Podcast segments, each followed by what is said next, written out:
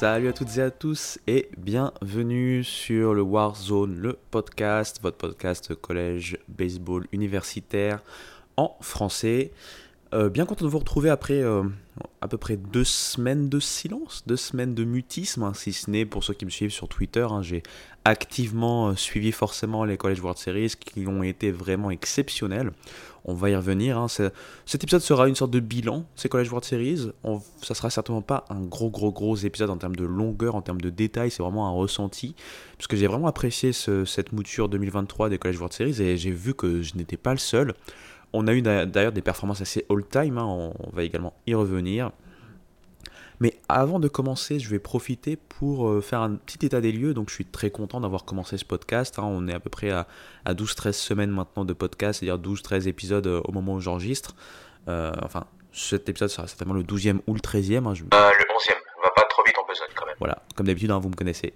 J'ai pas les chiffres exacts puisque je me rappelle plus, mais en gros, voilà, euh, 12-13 semaines de, de podcast. J'aime bien ce, ce- style-là, ça me plaît euh, particulièrement. Ça me permet euh, d'aller un peu plus euh, droit au but. Et puis aussi, en, fait, en parlant, c'est plus facile qu'en écrivant, comme j'avais un peu énoncé, annoncé quand j'ai commencé ce podcast. À cet effet, il y aura certainement une petite restructuration. c'est un bien grand mot hein, pour, pour, pour le Omra, mais en gros, euh, j'ai remarqué que euh, les, les articles, c'est vrai qu'ils venaient de moins en moins, de manière assez moins, ah, là, on va dire, moins fréquente, hein, pour essayer de parler français. Et surtout, c'est que bon, bah, euh, je paye le domaine, je paye pas mal de choses, et comme je paye aussi bah, euh, l'aide à importer tout ce qui est podcast, ça commence à faire une facture assez salée pour au final euh, quelque chose de passionné. Euh, C'est-à-dire que je ne gagne pas d'argent là-dessus et je ne compte pas en gagner forcément, c'est pas le, propos de, ce que j'énonce là dans cette intro, mais plus un constat pour dire que il est fort possible, fort probable que le site euh, disparaisse, parce que voilà, très clairement, j'ai pas, euh, pas une, case moyen illimitée sur ce que je mets sur le Homera. Et comme, comme je, je- dit, je, je paye sur différentes choses. hein. Euh, bon, il faut, faire des choix. Et puis, euh, c'est vrai qu'en ce moment, c'est plus facile pour moi de, parler. euh, et puis même, voilà, au niveau personnel et professionnel, il y a beaucoup de choses qui se passent qui font que enchaîner articles, podcasts, essayer d'être toujours en haut de l'actu. Notamment, il y a la draft qui arrive. Je sais pas d'ailleurs comment je vais la couvrir pour le coup. Quelque chose à réfléchir. Mais bref, devoir gérer un peu tout ça en même temps, c'est compliqué. Donc malheureusement, je pense que c'est l'article, l'article, le site, pardon, là où j'écris mes articles, qui risque d'en pâtir. Donc ne soyez pas étonnés si vous ne voyez plus euh, le, site, le Homera, euh, incessamment sous peu. Je ferai peut-être une petite annonce vite fait sur les réseaux sociaux. Euh, rien de solennel. je veux dire, on continue d'avancer, mais d'une différente manière. Et donc, comme d'habitude, intro super longue, mais bon, je pense que là, c'était important de faire cette intro-là et de- d'expliquer un peu que des choses vont certainement changer. Le podcast, pour le coup, va lui continuer et bien content de pouvoir continuer, peut-être de manière un peu moins fréquente maintenant que la saison s'est terminée. Euh, peut-être que j'en profiter pour faire le, pour faire un peu, pour parler draft, pardon, via ce podcast, enfin via euh, les prochains épisodes de ce podcast avant, avant la draft qui a lieu dans, dans quelques, quelques jours. Mais euh, voilà, vous pouvez retrouver bien sûr ce podcast sur toutes les plateformes d'écoute hein, de podcast, hein, euh, Amazon Music, euh, Deezer, Spotify, etc., etc. Vous retrouvez également ce podcast sur YouTube, bien sûr, sur la chaîne Omra YouTube. Et sur tous ces bons mots, on peut y aller. Let's go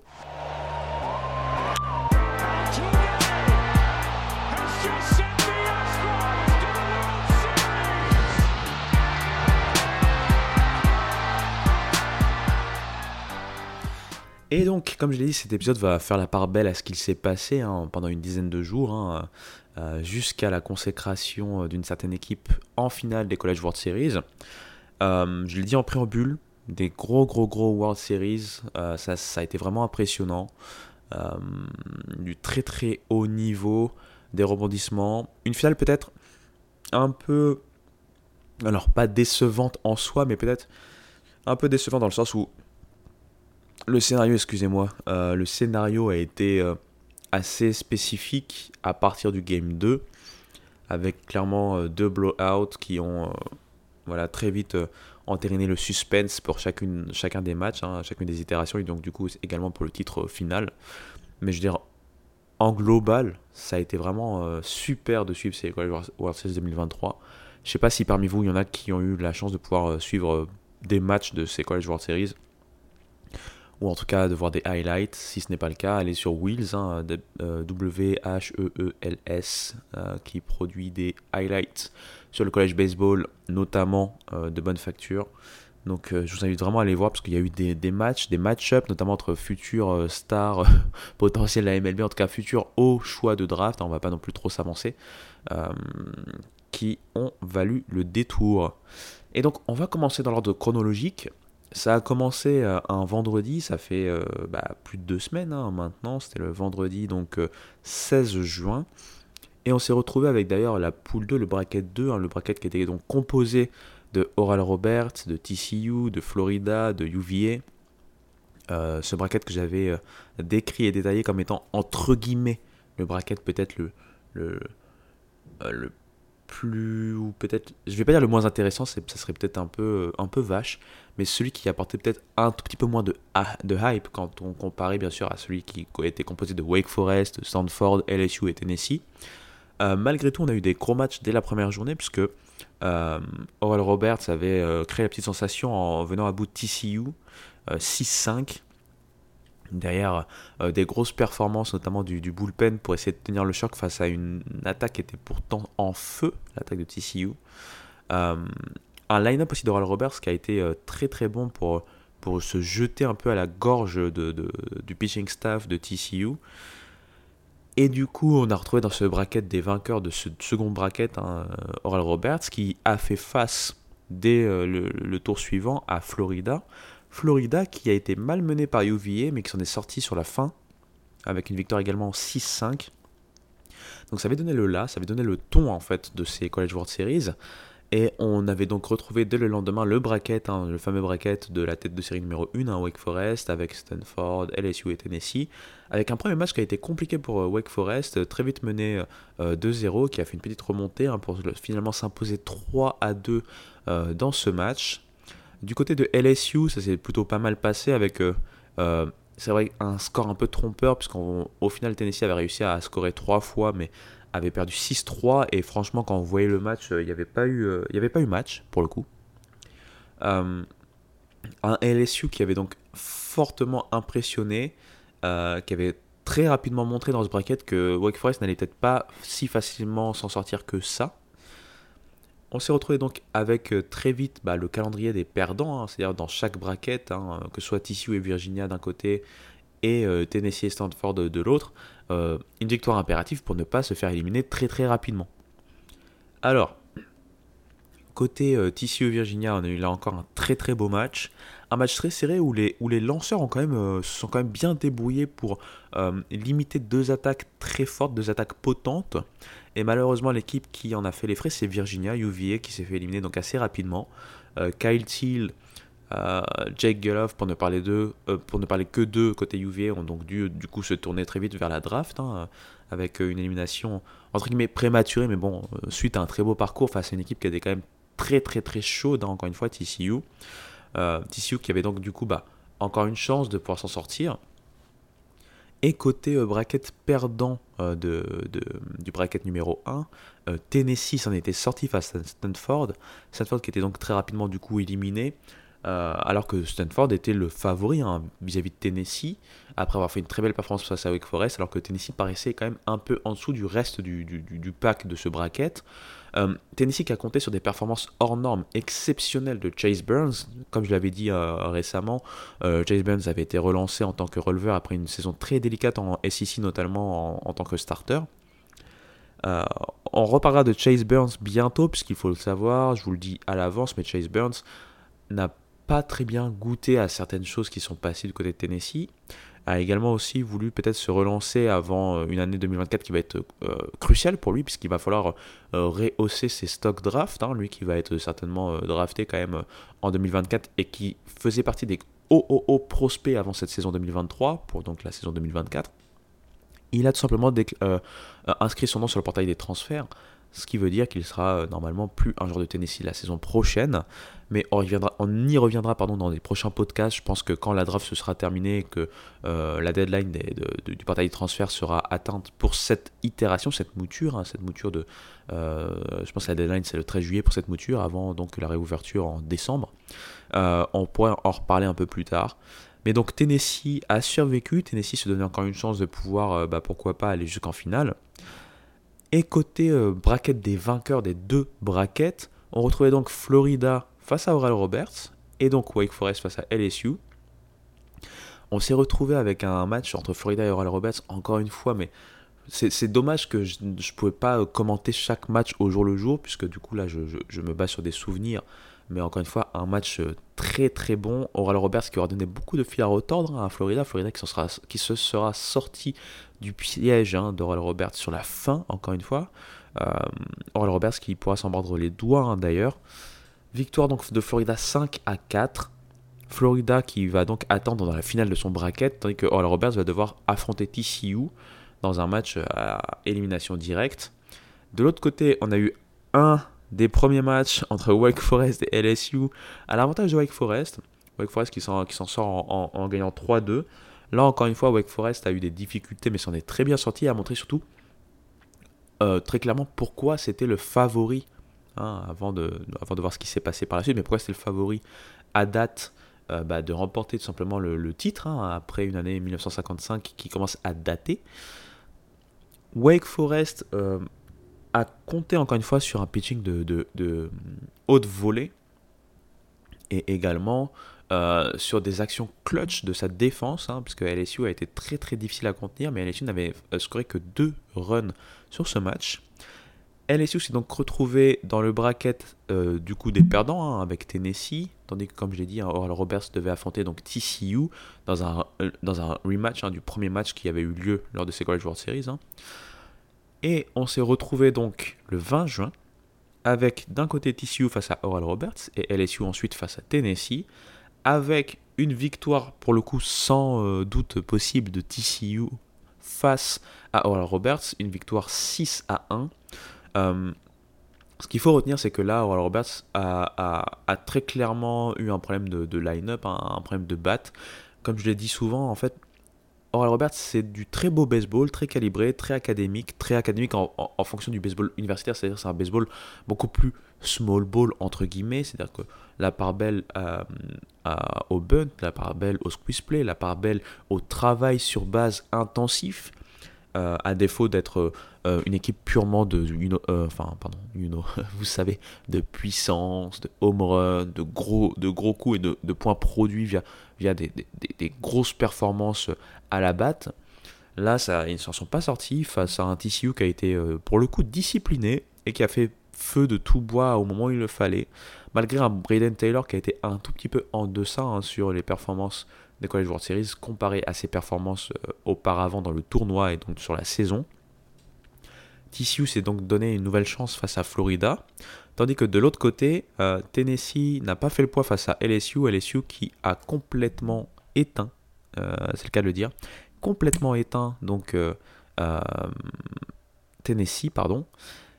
Et on s'est retrouvé donc du coup avec de nouveau un rematch entre LSU et Wake Forest, tandis que Florida se, se retrouvait opposé à TCU. On va, pas, on va commencer par le match qui n'a pas fait, euh, qui a été un très bon match pour le coup, mais qui a très vite permis à Florida donc d'aller et d'aller attendre tranquillement euh, la finale des College World Series, puisqu'ils se sont imposés face à TCU. Ça n'a pas été si simple que cela encore une fois, ce qui a montré encore une fois le très très haut niveau et la très faible marge que chaque équipe avait l'une vis-à-vis de l'autre, hein, quelles que soient les équipes, les 8 équipes hein, euh, présentes lors des College World Series. Une victoire, une victoire pardon, 3-2 donc de Florida face à TCU. Et j'ai envie de, de ga- gagner un peu plus, enfin, de garder un peu plus de temps pour qu'on puisse parler vraiment de ce qui s'est passé entre LSU et Wake Forest, puisqu'il s'est passé euh, ce qui ne s'était pas passé de l'autre côté, c'est-à-dire que euh, LSU s'est battu, LSU a réussi à garder son sursis en vie avec une première victoire 5-2 lors du Game 12, hein, le Game 12 au total hein, de ce World Series, le 21 juin, avant de se retrouver donc de nouveau opposé dans un game final, une sorte de game 7, on peut dire euh, ça, entre guillemets, c'était le dernier match de ces College World Series avant d'arriver au final de College World Series entre de nouveau LSU et Wake Forest. Malheureux perdant à l'entame. Et on va décortiquer ce match particulier parce que ça a été un match exceptionnel. Quand je dis exceptionnel déjà, tout était en place pour du drama euh, en veux-tu, en voilà, puisqu'on retrouvait deux très hauts futurs choix de draft en Paul Skins. Hein, Paul Skins qui est de plus en plus vu dans les mock drafts comme le numéro 1 à la place de Dylan Cruz. Euh, personnellement, moi, je, dans, mon, dans mes mock drafts, je mets toujours Dylan Cruz en 1, mais voilà, c'est chacun, chacun ses choix. Pour moi, Paul Skins euh, le mérite tout autant vu ce qu'il a montré cette saison. Et euh, face à lui, pour moi, ce qui se fait de mieux en termes de lanceur universitaire cette saison, c'est Rhett Lauder. Alors oui, ça paraît paradoxal. Paul Skins a été le meilleur lanceur de college baseball, quasiment hein, pour tout le monde, hein, unanimement. ça a été incroyable. Euh, ce combo avec cette vitesse, cette puissance de, de, fastball assez incroyable. Hein. il dépasse euh, régulièrement les 100 miles par heure. Et euh, sa slider ou ses, breaking balls assez dévastatrices, puisque les gens qui ont du mal à suivre déjà les fastballs se retrouvent bloqués par, par des balles off-speed, comme on appelle ça. ça a été le meilleur, mais en termes de pure pitching, en termes de, nombre de, types de pitch, en termes de contrôle pur, j'ai trouvé Red Lauder vraiment impressionnant. Alors, je peux pas dire plus impressionnant que, que Paul mais vraiment en, termes de maîtrise, Red Lauder, pour moi, ça a été le meilleur pitcher euh, sur toute la saison. Il a fait partie d'ailleurs d'une rotation qui était la meilleure rotation hein, de la saison, hein. euh, la saison. la, rotation de Wake Forest, si ce n'est sur le, justement le match 12, euh, hein, donc entre LSU, le match précédente LSU Wake Forest où LSU a battu donc Wake Forest 5-2, on s'est retrouvé avec euh, euh, pour le coup euh, des rôles un peu interchangés, c'est-à-dire que la rotation, le starter de Wake Forest a un peu plus galéré que d'habitude, tandis que le starter de, LSU à qui on prédisait des difficultés s'en est très très bien sorti. Et un starter de LSU qui s'en est très bien sorti, on va en reparler un peu plus tard.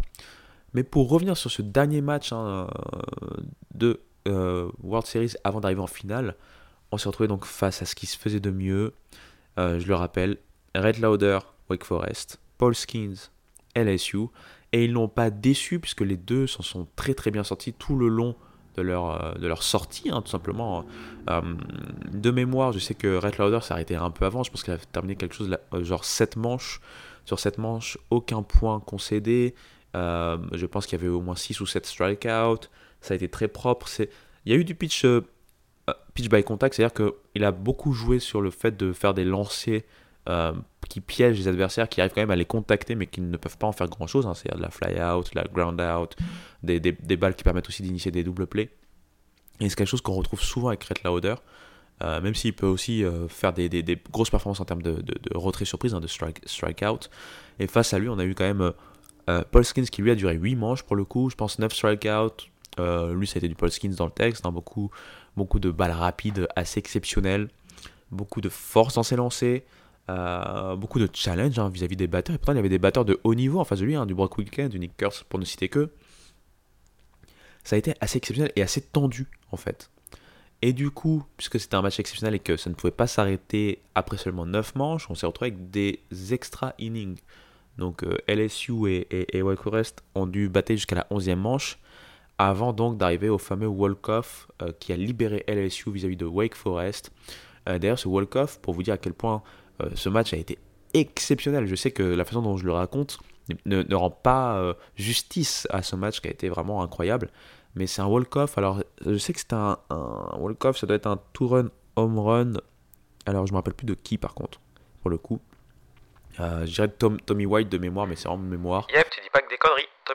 Euh, le mois du montage va vous dire exactement qui c'était, puisque là, je ne peux pas euh, euh, revenir dessus, mais c'était exceptionnel. Vraiment, pour moi, ça a été le meilleur match de ces College World Series. un duel de pitcher de haut vol qui a tenu toutes ses promesses. Puis après, un walk-off dans la 11e manche pour propulser LSU par-dessus Wake Forest, alors que Wake Forest était le clair favori. Et on s'est retrouvé donc dans un duel SEC pour la finale, comme ça avait été le cas en 2021. Donc cette fois-ci, c'était entre Vanderbilt et Mississippi State cette année. C'était donc entre Florida et LSU. Euh, moi, très clairement, avant le, début de ces College World Series euh, finales, euh, avec ce qu'avait montré LSU, mais avec le fait aussi que Skins, bah, du coup, avait un peu hypothéqué ses chances de pouvoir vraiment lancer, en tout cas starter lors des finales, j'avais très vite imaginé un Florida qui allait s'en sortir peut-être avec deux victoires à une. Et on s'est retrouvé le, alors c'était le samedi, si je dis pas de bêtises, avec donc le premier match entre LSU et Florida. Et tiens, avant de commencer, si on faisait une petite pause de quelques secondes, je vais boire un peu d'eau. Allez, je reviens.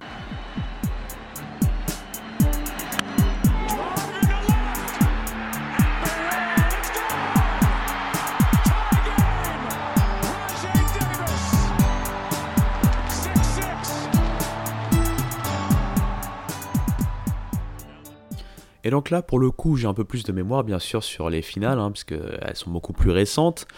On s'est donc retrouvé avec euh, tout simplement un duel de pitchers entre, bien sûr, Ty Floyd, hein, euh, côté, euh, côté LSU, tandis que côté, côté Florida, c'était Brandon Sprout, si je me rappelle bien.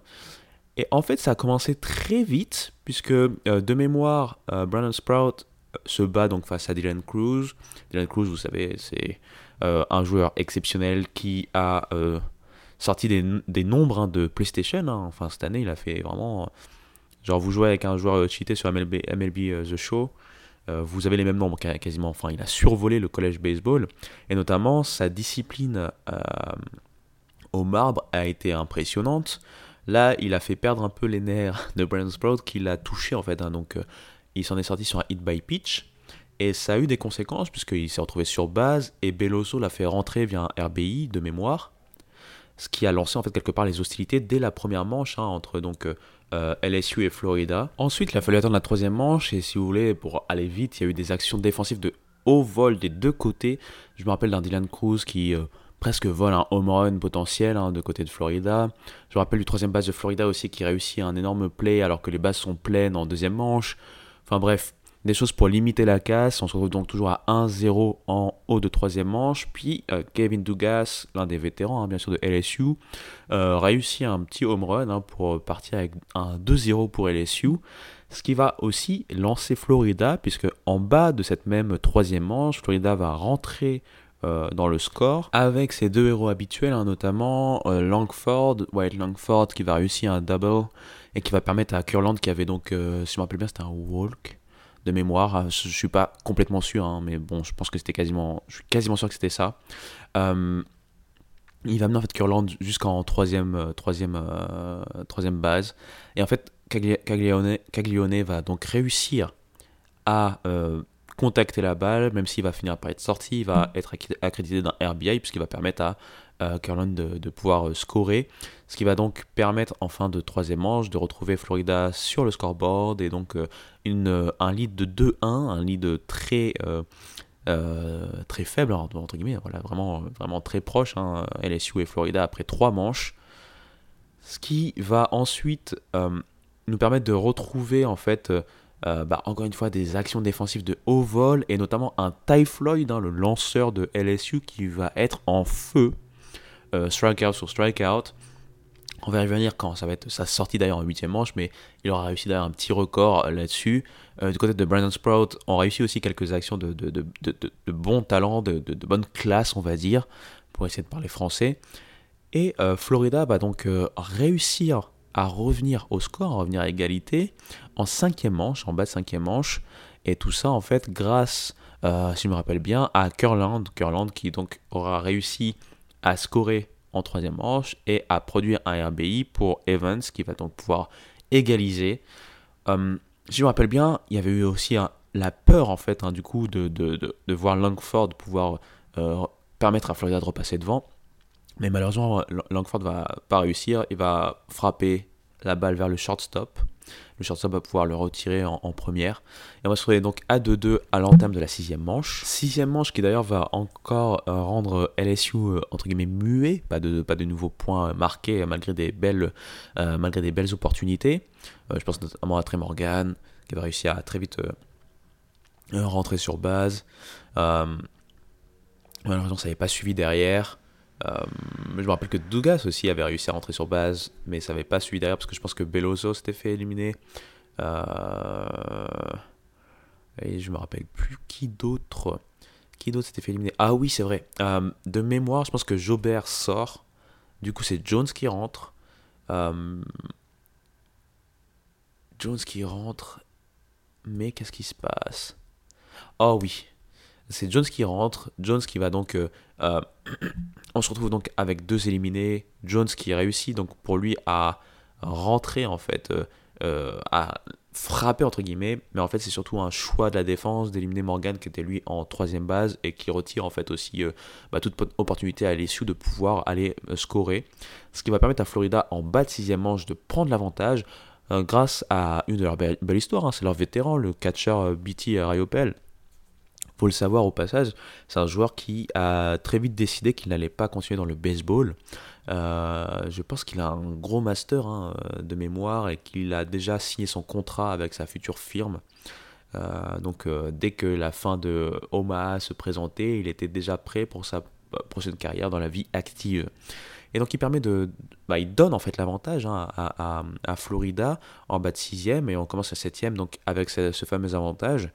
Euh, juste, je vous le dis à l'avance, c'est le dernier point euh, que va euh, concéder Ty Floyd, lui qui est vraiment sur encore une fois un stretch assez incroyable. Et il va donc réussir à tenir jusqu'en huitième manche sans prendre d'autres scores avant d'être sorti. Sa fiche notamment euh, contient la bagatelle de 17 strikeouts, ce qui est un record pour lui, ce qui est un record euh, ou pas loin en finale de College World Series pour un même lanceur. C'est assez exceptionnel, là où on s'attend par exemple à des Paul Skins qui pourraient faire ça. Euh, côté Florida, peut-être un Hurston Waldrep par exemple qui pourrait être proche de faire ça en termes de talent. Bien non, c'est Ty Floyd qui n'était pas forcément attendu à Paris Fête, qui certes concède 3 points au final, mais qui réussit quand même la bagatelle de 17 strikeouts, qui aura tenu aussi 8 manches, ce qui est très important, puisqu'on le sait, dans la bataille face à Wake Forest, l'une des problématiques, ça a été euh, bah, d'utiliser le bullpen pour LSU, en sachant que en étant qualifié pour la finale, bah, forcément des armes du bullpen, hein, des armes, c'est bien de mixer le français et l'anglais, des bras du bullpen risquaient d'être fatigués ou, euh, non opérationnels pour un tel événement. Grâce à la performance de Ty et le fait qu'il ait tenu aussi longtemps, ça a permis aussi de limiter le nombre d'utilisations en termes de releveurs. Et ça, ça a eu son importance. Alors, je vous l'ai dit, on se retrouve donc en huitième avec Ty Floyd qui lui va donc quitter ses coéquipiers, mais il va les quitter en ayant vu ses coéquipiers justement revenir à 3-3. Euh, 3-3 grâce à Tommy White. Tommy White qui a été un des gros bonhommes hein, de ses College World Series et notamment de ses finales. Il va réussir le home run. Je pense d'ailleurs que comme j'avais dit, c'est lui qui avait fait le walk-off euh, face à Wake Forest euh, un peu plus tôt pour les amener justement en finale. Euh, le ho- home run qui va faire du bien. Donc on se retrouve à 8 manche avec 3-3. On va partir ensuite en 9e, en 10e et, en 11e sans score. Le- La tension est à son comble. Et là, un autre petit héros, hein, pour le coup, et un vétéran aussi, hein, un peu à la mémoire de. Enfin, un peu à l'idée de Rayopel côté Florida. Beloso, qui est plutôt DH maintenant, euh, qui va réussir à un home run et qui va donner l'avantage donc 4-3 à euh, ces euh, Tigers. Plus rien ne sera euh, marqué, en, notamment en bas de 11e. Euh, Flo- euh, T- LSU va réussir à s'en sortir, notamment éliminant des Rayopel, des Rivera, le petit frère de Jet Fabian, si je me rappelle bien, qui était là et qui va se faire retirer également. Et d'ailleurs sur un strike, strikeout, c'est-à-dire que LSU va terminer sur deux strikeouts pour euh, entériner la victoire. Je vous ai donné le détail de cette, euh, de cette match-up-là, de ce match-là, puisque ça a été le match euh, après le match entre Wake Forest et LSU. Pour moi, c'était le deuxième plus gros match vraiment de ces euh, College World Series au global, hein, si on inclut les College World Series plus les finales de ces College World Series. Et ensuite, malheureusement, euh, on a eu des, enfin, beaucoup moins de suspense, beaucoup moins de tension, puisque on va aller du coup un peu plus vite. Euh, lors du match suivant, le match 2, on sait que Florida est dos au mur. On sait que côté LSU, on ne peut pas forcément compter sur euh, Skins, puisqu'il a joué euh, très très très récemment. Et on va se retrouver avec euh, un match pour le coup sans, comment dire ça, sans suspense du tout. Florida va remporter ce match 24 à 4, avec bien sûr qui dit un gros score dit des grosses performances notamment offensives, avec bien sûr donc Wyatt Langford, un Langford qui est attendu dans le, on va dire top 3, top 5 hein, de la prochaine draft, et qui, alors si Dylan Cruz est vraiment pour moi le meilleur joueur euh, de college baseball cette saison, et en termes de, de, de, de champ extérieur, c'est ce qui se fait quasiment de, de mieux. Euh, si on veut un joueur qui est euh, offensivement incroyable en termes de puissance, en termes de points rentrés, etc., etc., en termes de totaux, et peut-être un peu moins en termes de stats avancées et de moyenne, on va plutôt sur Wyatt Langford. Wyatt Langford, c'est aussi une saison exceptionnelle. Euh, ça home run à tout va, ça produit du point à tout va. Et ce match-là, on a été la preuve, bien sûr, ça a été un blowout. 24-4, hein, c'est forcément un blowout. Mais pour lui, ça a été 6 points produits, 5 euh, coups sûrs en 5 at-bats. ça a été 4 runs scorés également. Il y a eu du home run, il y a eu de tout. Et l'autre gros joueur de ce match-là, ça a été Ty Evans. Ty Evans qui, sur ses euh, finales de College World Series, a été assez exceptionnel pour Florida. Lui, c'est 5 points produits, c'est 3 euh, points scorés, c'est 3 coups sûrs sur 5 at-bats. Ça a été assez fou euh, de son côté. on peut bien sûr penser à Caglione qui a aussi fait montre de belles performances.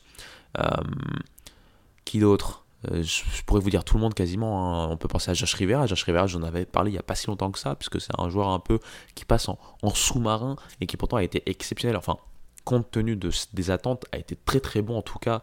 Euh, un des Brooks Wallace, euh, voilà, demi-finaliste ou finaliste hein, de mémoire.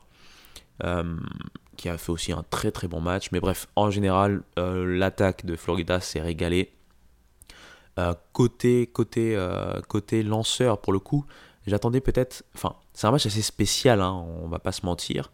Euh, Austin qui a quand même subi pas mal de coups hein, euh, dès le début et qui n'a pas tenu longtemps. Il a tenu que un peu plus de deux manches, hein, trois points pris assez rapidement. On pensait justement que LSU risquait de, de, débloquer un peu, enfin de remporter les World Series dès ce deuxième match quand on voyait les deux premières manches, puisqu'il menait 3-1 euh, assez rapidement. Mais ensuite, la troisième manche a été la manche qui a complètement euh, euh, changé la donne avec 6 points concédés par, par donc, LSU. Quand j'ai vu ce match-là, bon, j'étais en mode un peu ok. C'est vrai que Dylan Cruz, lui, a fait son match, très bon match, 2 hein, sur 3 à la batte, 2 points scorés, voilà, c'était le, un des rares à surnager. Euh, bon, après, il faut, comme je l'avais dit encore une fois, c'est qu'il a fallu trouver des solutions, essayer de trouver des solutions pour, euh, pour essayer de tenir au niveau du, des lanceurs. Et donc, ça n'a pas tenu. Hein. Nate Akenhausen a euh, pitché un peu plus de deux manches aussi. C'est en entrée de troisième manche qu'il a subi, hein. avec notamment 6 points, 6 points concédés, dont 3 points mérité. Ça a été très compliqué même en défense, il y a eu des petites erreurs et, compagnie, et, le match a été très vite lâché hein, par LSU très clairement, en se concentrant sur le match qui suivait, donc euh, le match du lundi, le match 3. Et après ce match-là, comme beaucoup de gens, j'ai l'habitude, j'ai un peu l'expérience, j'ai l'habitude de voir des matchs qui sont complètement différents d'un match à l'autre en baseball en général, et puis en collège baseball encore plus. Mais j'avais l'impression qu'il y avait cet avantage psychologique de Florida, puisque l'offense de Florida, pour le coup, semblait s'être réveillé et en fait, encore une fois, le fait que c'était très compliqué de pouvoir faire rentrer un, comment il s'appelle pardon, un Paul Skins euh, dans ses finales, ça rendait, euh, ça ramenait encore plus de complexité, voilà, pour LSU, bah, de pouvoir euh, aligner ce qu'il faut en termes de lanceurs pour pouvoir bah, remporter ces World Series. On se retrouve donc pour ce fameux match 3, et là en fait, il y a un premier enfin il y a deux premières indications que j'ai trouvées intéressantes et qui pour moi ont changé la donne avant même que le match commence. Je me rappelle que euh, je parlais avec euh, un de mes collègues et quand on a vu que Caglione allait euh, starter, on était un peu dubitatif pour ce type de match, match 3. C'est vrai que c'est un starter, hein, je veux dire, il n'y a pas de souci en, en, ça, mais c'est un starter qui est un two-way player. C'est-à-dire qu'il apporte aussi beaucoup à la batte. Et, dans, un, dans ce type de match avec autant de pression, de tension, fin de saison, avec autant de manches lancées et autant de manches frappées également pour un jeune joueur, euh, moi j'imaginais beaucoup plus un match de bullpen, un match full bullpen pour, euh, pour Florida pour le match 3, et euh, un match pour le coup beaucoup plus classique pour LSU, puisqu'il leur restait un joueur qu'ils ont fait beaucoup jouer en releveur, vu ses difficultés ces, dernières, ces dernières semaines, c'était Thatcher Heard, mais il faut pas oublier que Thatcher Heard, c'est quand même un joueur référencé, un lanceur référencé qui venait de UCLA. Et à UCLA, c'était un des gros prospects pour les années euh, à venir. Il arrivait à LSU avec cette étiquette hein, de gros gros prospect. C'est vrai qu'on parle beaucoup de Paul Skins, mais je rappelle que Paul Skins, à Air Force, c'est un two-way player, un joueur qui est déjà au potentiel exceptionnel, mais on ne parle pas de lui en principal transfert. hein. On parle de Tommy White, côté batteur, on parle de lui presque à égalité avec euh, Thatcher Hurd, pour le coup. Et Thatcher Hurd a surtout déçu, là où Paul Skins a, excédé, enfin, a, dépassé les attentes. Donc il faut rappeler que Thatcher Hurd, c'est pas non plus n'importe qui, et on s'imaginait beaucoup plus voir un Thatcher Hurd performer qu'un Paul Skins à ce niveau-là.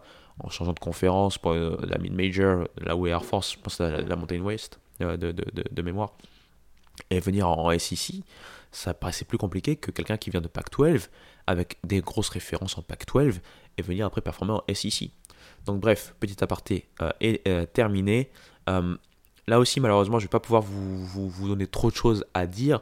Euh, le tout début de match montre Florida qui marque très vite deux points face à Hurd. Et on se dit, oh, Hurd risque d'avoir encore des, compli- de- des complications. Sauf que Caglione va subir la foudre. Il va subir la foudre de toutes parts. Il va être très vite retiré euh, puisqu'il va concéder 6 points, dont 6 points mérités euh, en début de deuxième manche. Et ça va complètement euh, bah, dérailler, on va dire, le train Florida. Et ça va complètement bah, éliminer tout suspense. hein. Alors, on voyait des gros problèmes. Caglione a complètement. Et encore une fois, c'est ce que je dis, c'est par rapport à la fatigue. On peut comprendre la tension, la fatigue, la pression. Two-way player. Il n'y avait aucun contrôle, aucune commande dans ses balles. Euh, il a eu du hit by pitch, il a eu des balles complètement hautes, des, quasi wild pitch, complètement bas sur le côté. Ça a été très très compliqué son outing. Donc son, outing a été euh, très vite abrégé, euh, surtout face à un haut de line-up de LSU quand même assez impressionnant de base. Et voilà, il n'a pas tenu la pression, il n'a pas tenu aussi physiquement. 6-2 après deux manches pour LSU et on a très vite senti que le vent avait tourné. D'autant plus qu'après 4 manches et 4 nouveaux points en quatrième manche scorés par LSU, on se retrouve avec 10-2. Et là, très clairement, à 10-2, euh, bon, on sait que c'est du college baseball et qu'on a déjà vu des remontadas euh, plus exceptionnelles que ça, mais à 10-2, c'était compliqué d'imaginer un autre sort qu'une victoire de LSU. C'est ce qui s'est passé avec finalement 18 à 4 pour LSU. Euh, forcément, avec un nouveau blowout, bah, des grosses performances offensives. hein. Dylan Cruz qui, euh, notamment, euh, y va de euh, la belle fiche, hein, on va dire 4 sur 6 à la bat, 3 points scorés, 1 point produit, 1 walk, des chiffres de PlayStation comme d'habitude à, à son niveau, mais surtout Tommy White. Tommy White qui pour moi était le gros bonhomme vraiment de LSU en termes de, de production pure. hein. Euh, Il se retrouve encore avec 3 points produits euh, dans ce dernier match, 4, 4 coups sûrs sur 7 at-bats, 2 points scorés. Euh, ça a été de toute façon la fête hein, pour, pour le haut du line-up de, de LSU. Euh, même des joueurs qu'on n'a pas l'habitude de voir performer, par exemple leur catcher, Alex Milazzo. Alex Milazzo qui se retrouve avec 2 points scorés, euh, un coup sûr en un at-bat, 2 walk. Normalement, c'est le genre de joueur qu'on essaie de pas walk justement. hein, les joueurs de fin de, les joueurs de fin de line-up, les joueurs qui justement normalement sont pas réputés pour euh, tenir la dragée haute au pitcher, bah là ça a été aussi euh, impressionnant. Euh, ça a permis aussi de voir d'autres joueurs, notamment Aiden Travinsky, l'autre catcher, qui a eu de, qui a eu de. Euh, pff, bref, j'ai pas envie de, de rester trop longtemps dessus, parce que malheureusement, c'est ce que je voulais dire. Les College World Series en global ont été exceptionnels, des performances exceptionnelles.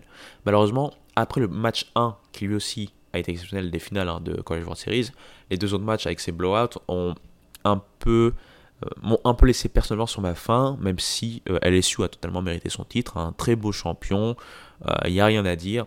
Avec deux joueurs, et on va en reparler dans un prochain podcast, quand on va faire le bilan un peu avec les All-American Team, toutes les récompenses, mais deux joueurs qui ont eu des récompenses euh, méritées. Hein. Cruz, meilleur joueur du college baseball en termes de Golden Spikes. Euh, son coéquipier euh, Paul Skins, meilleur joueur du college baseball ou du sport amateur en termes de Dick Hauser Trophy. Euh, je vous rappelle qu'il y a différents trophées. Le Dick Hauser Trophy est un autre trophée qui, récompense euh, les joueurs universitaires. Donc voilà, chacun a eu son petit trophée à ce niveau-là. Souvent en général, on voit plutôt un même joueur remporter les deux trophées. Mais là, voilà, les deux joueurs ont été exceptionnels. Les joueurs seront certainement aux deux premières places de la draft qui arrive dans quelques jours. Euh, D'autres joueurs qui pourraient, qu'on pourrait retrouver à la draft, hein, je pense à Trey Morgan, un joueur que j'affectionne encore une fois tout particulièrement et qui a montré euh, une très belle progression à la batte. Lui qui est très bon à- en défense et qui est polyvalent. Donc bref, euh, un beau champion à LSU. Florida aurait pu mériter également. Malheureusement, a, a, a, subi un peu le retour de bâton de, de ce qui fait l'essence d'un tel joueur. Hein, le fait que ce soit un trouvé player qui veut continuer dans cette voie-là et qui a beaucoup, beaucoup, beaucoup donné en positif des deux côtés de la balle, hein, en tant que lanceur et en tant que frappeur. Surtout en tant que frappeur, ce qu'il a fait, euh, l'a, très clairement mis en position pour être meilleur joueur SEC de la saison. Euh, donc voilà, bravo aux acteurs de cette finale, bravo aux acteurs de ces College World Series. Encore une fois, une saison qui se termine euh, en apothéose, malgré encore une fois des finales peut-être un tout petit peu décevantes via les, les blowouts. Mais voilà, voilà. Je voulais revenir rapidement donc euh, sur euh, ce College World Series. Euh, L'affluence d'ailleurs, une des choses à, à remarquer, c'est que l'affluence ne s'est pas trompée. Il y a eu une forte affluence, que ce soit au stade une forte affluence, en tout cas une forte audience au niveau des téléspectateurs. On n'avait pas vu ça depuis un certain moment, ce qui montre aussi en fait l'attrait pour une compétition qui a été exceptionnelle cette saison et qui reprend aussi euh, année après année euh, du lead en termes de, euh, de curiosité, en termes d'audience, puisque les gens se, sont de plus en plus hype par les prospects malgré le fait que la draft va élire, va permettre de, repêcher des joueurs, des jeunes joueurs, mais qui vont d'abord passer par le farm system et donc, bien sûr, les ligues mineures. Malgré ça, avec le, fait qu'on amène de plus en plus rapidement les jeunes joueurs quand même dans le show, et puis aussi euh, les, la médiatisation qui devient de plus en plus globale. Hein. Je vois même un softball. Le softball a été très très fortement suivi. Et pourtant, le softball, il n'y a pas vraiment de ligue professionnelle. Il y en a une, hein, là où une fast pitch, mais c'est pas une ligue vraiment développée. Mais c'est pour vous dire encore une fois que le, le, les sports universitaires sont très bien vus, apportent beaucoup d'engouement. Et le college baseball est en train de, de sur une pente euh, ascendante en termes d'audience, en termes d'affluence, en termes de, euh, d'excitation. Et c'est ce qui, importe. Hein. Il y a ce besoin de renouveler hein, l'intérêt du baseball. Et ça passe bien sûr par la case collège baseball. Euh, un dernier mot avant de vous laisser pour vous rappeler que la draft arrive incessamment sous peu. Euh, la, saison de baseball universitaire est terminée, mais il y a encore beaucoup de choses à dire, donc il y aura des prochains podcasts. Peut-être que ça ne sera pas des, podcasts hebdomadaires, mais un peu plus toutes les deux semaines, je vais voir. Encore une fois, merci à toutes et à tous de suivre hein, ce podcast depuis euh, son lancement. Merci de suivre le Homer en général. Euh, doit y avoir, comme j'avais dit récemment, des vidéos qui vont arriver aussi bientôt. Je travaille dessus, mais c'est vrai que je ne suis qu'un homme après tout. Et un homme, deux bras seulement, deux jambes seulement, une seule bouche. Donc difficile de d'être productif plus qu'il n'en faut avec, euh, avec la vie que chacun mène, vous le savez très bien, je pense que vous êtes un peu dans la même situation que moi. Mais bref, il y a du contenu qui va arriver, peut-être pas de manière régulière vu qu'en plus c'est les grandes vacances, donc on va aussi profiter pour essayer de se reposer un peu. Et euh, sur tous ces moments, je vous dis très, euh, bah, tout simplement à très très bientôt, à très vite. Le collège baseball continue, ça n'est jamais terminé. Merci à vous. Allez, ciao